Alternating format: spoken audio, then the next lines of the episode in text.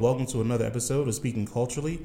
My name is Andre Taylor, and today we're here with Kamal Bell, uh, president and founder of Sankofa Farms here in North Carolina. Uh, welcome to the show, Kamal. Appreciate you. Thank you for having me. Definitely. Uh, I would like. I, I want to start with um, a little bio of you. So why don't you tell people who you are? Um, I can go ahead and say that you are a two-time North Carolina A&T graduate, and you're also in the PhD program here at uh, North Carolina State. So tell people more about who Kamal is. All right, thank you for that brief introduction. Um, I'm from Durham, North Carolina. Uh, as I grew up in the city, I just noticed that as I got older, there was a, a resource divide between my city and my population. And then as I went out and got more experiences and went to private school, saw it was a resource a resource divide. And I really wanted to when I got to college, I really wanted to lessen that divide or do something more for my people. So generations after me and presently don't have to be in a space where we don't have access to resources that resources that we need to develop our community. So with with that in mind, I created Sankofa Farms in 2016, which uses the uh, West African term San and Kofa to make Sankofa, and it means to embody and remember your ancestry as you move forward in life. So in that, I really thought about agriculture since since that's something that we've gotten away from, and rightfully so because of systemic racism and a lot of um, a negative association with the land from what we've been told as well and experienced. A lot of us got away from farming, and I wanted to get a grasp grasp of our ancestry to build a farm, incorporate African American um, males, and have them be a part of that process as well to to show them more. And that's what we've been doing since 2016 at Sankofa Farms. Now it's interesting enough. I I've known you for a couple of years now, and you didn't have a farming background before all of this. So, what, not having a background in farming, what makes this so special to you? And you could have gone any other route, and you chose farming. Yeah. So, explain the whole attraction to farming for you. Really, my attraction to farming, I, I think it was just in me. As I, I can recall stories when I was younger of trying to pick up honeybees and trying to pick up bumblebees and catching salamanders and seeing beavers. I just always had a affinity for nature. So farming just bridged everything that I love to do. I like I like playing sports like running track. Basketball and indoor sports were fun, but I love football and track, just being outdoors. And it just brought all of my interests together and that really pushed me and seg and was a segue for me to embrace agriculture. But for me to find farming, I was reading a uh, a book by the Honorable Elijah Muhammad, the message to the black man in America, and he really just stressed doing something for your people. So as I researched more, I saw Booker T. Washington said it, W.E.B. Du Bois said it, um, just so many of our leaders, and I don't want to just use all men, but that's who I primarily study. So I just saw that it was a reoccurring theme. So I'm just like, all right, you know what? Let me go into agriculture and use that as a vessel to do something for our people. Now, doing something for your people, uh, your farm is is a haven for young inner city males, uh, and you're using this opportunity to teach them about their history, about their cultural heritage through farming. So, tell me about the program that you have uh, with with the young males and uh, at the farm. So Sankofa Farms Agricultural Academy is the actual name, but a lot of people who research the farm they'll see that it's directly tied to education. And one thing that we have our well, the thing that we have our roots in is an African tradition. So a lot of the crops that we grow on the farm are indigenous to Africa. A lot of the practices we try to use with sustainable agriculture and cover cropping, those practices have a really deep history with living in the living with the land and being in tune with your environment, and that's African spirituality. So we don't call it those things, but we reinforce the practice of it so that we stay connected to our heritage and culture. So I think the students they'll they're grasping and buying into the concept. And I think this is something that as they get older and they pursue their studies, they'll be like, you know what, that's what I was doing the whole time. And that'll be an enlightenment or a light bulb or an idea for them to something will go off within them for them to continue the work. Now, one thing that I, I, am interested in a lot uh, with my own research, even, is understanding how do we manifest the African diaspora through food. And it appears that that's what you're doing because I know you have guinea fowl on your farm. Uh, you have, like you said, other uh, vegetation that's indigenous to Africa. What is it about these crops that you chose, and how did you go out picking these specific crops in in the guinea fowl? So what I what we wanted to do is we knew that, and I, let me back up. I, I had a, a really, uh, I was really fortunate to meet someone named Adrian Miller, and he's the food scholar, and he does a lot of work on food pathways and the legacy of, of food. And he brought up a point is that like we talk about all these different aspects of of our oppression here and and, and then liberation. But the one thing that we're not talking about is food. And it's really interesting because a lot of the things that we eat that we think are African, especially within soul food, really aren't. The preparation may be, but well, even the preparation isn't. Matter of fact, but just the our relationship to the food isn't the, the like sweet potato pie and uh, banana pudding, uh, pound cake. These things aren't Af- these things aren't from Africa. Like the, right. the, these things are European, um, just like fried chicken. But well, collard greens co- are an uh, English crop. Yeah, co- collard greens too. So it's just more so of us just taking a step back to really focus on the food because we can talk about land, but you want land to produce food. Like you're farming to produce food. So me and Adrian Miller and and one of my business partners, Devin McAllister, were talking about it, and we're just saying, look, like this doesn't add up. And so just us being able to take a step back and look at, all right, kale is indigenous to Africa, which I mm-hmm. didn't know, and uh, watermelon, uh, cowpeas, pearl millet, which is a cover crop, uh, Sudan grass, sorghum, which is a cover crop. All of these things can be traced back to our homeland. And if you trace the history of the food, you find us growing it. And that's what we try to, try to embody sustainable agriculture. That was birthed with George Washington Carver. Well, he made it, he put the science behind it. That was him. The whole CSA model, that was Booker T. Whatley. Just putting food together at a specific price and growing it and getting out to people and packaging it.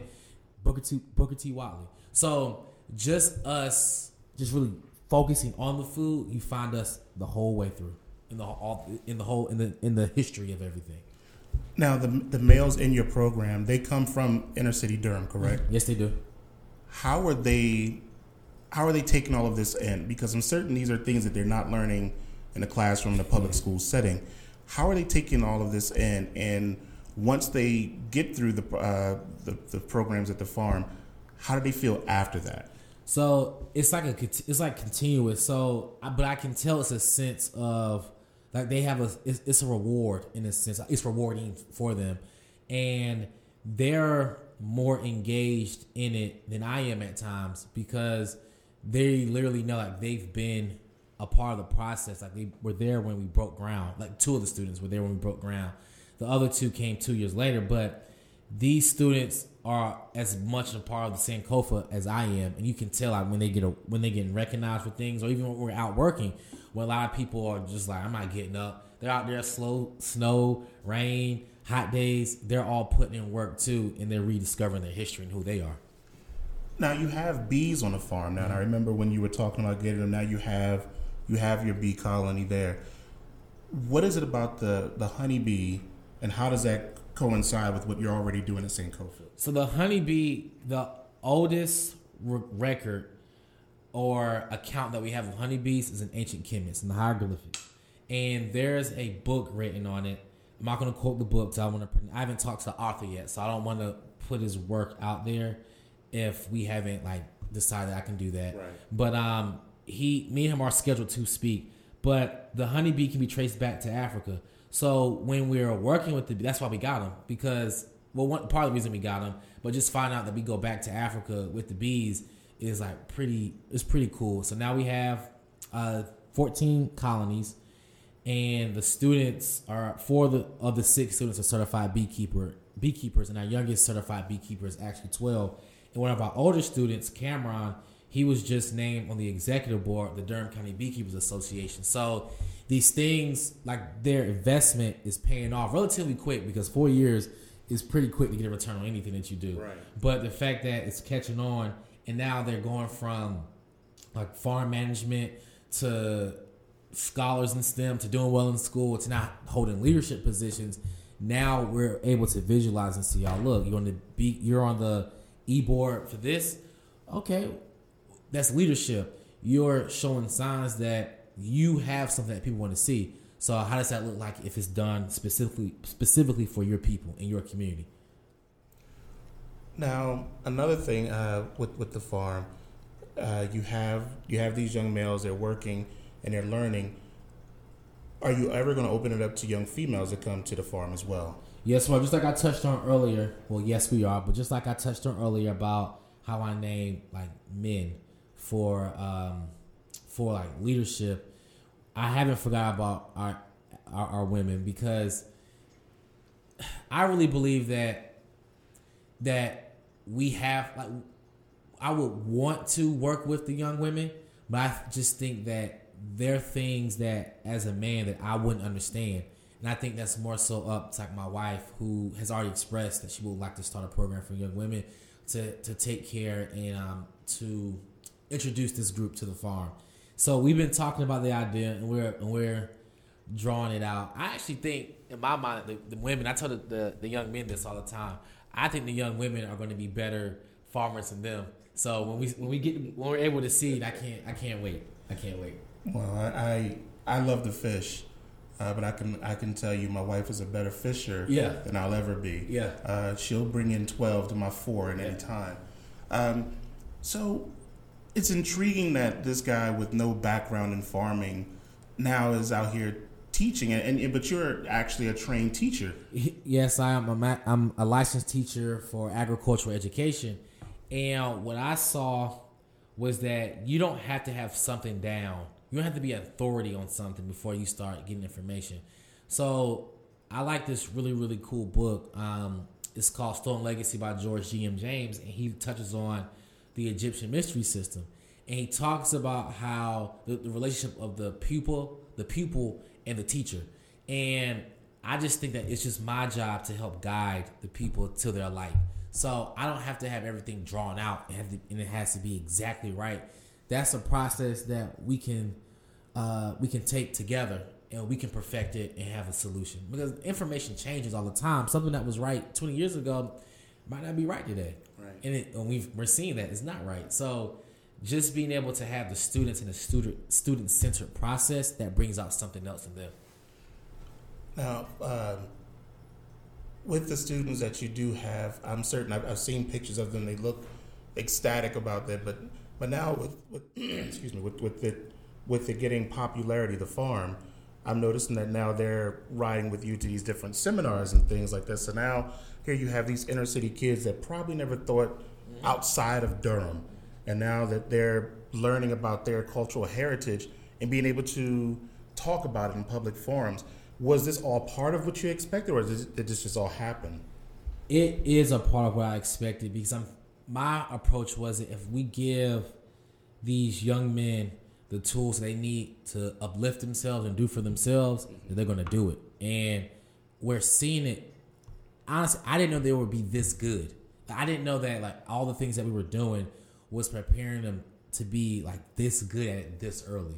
So I, when I'm talking to other students, they're like, "How old are the students?" I'm like, "Oh, they're y'all's age." They're like, "Whoa!" They're like, "I thought they were in college." Like I thought because they hear, they're hearing about them speaking, people are able to pull them on live on um, radio interviews, and the students do very well. So it's just something about just having that skill set that nobody like nobody can take that away from them. They can be put in a different environment and they have the skills to build there, and that's what I really want them to have. Now, do these males, uh, do the students at the farm, do they look at this supplemental? Because I, I consider this to be a supplemental education because this is not something they're probably learning in a classroom. But how do they take this supplemental education and apply it to their everyday lives? So just being on the farm, you have to learn persistence. You have to learn how to be on time. You have to learn how to be cautious around those around you. And when you get to school, that's literally what you have to do in school too. And that's what you have to do at home.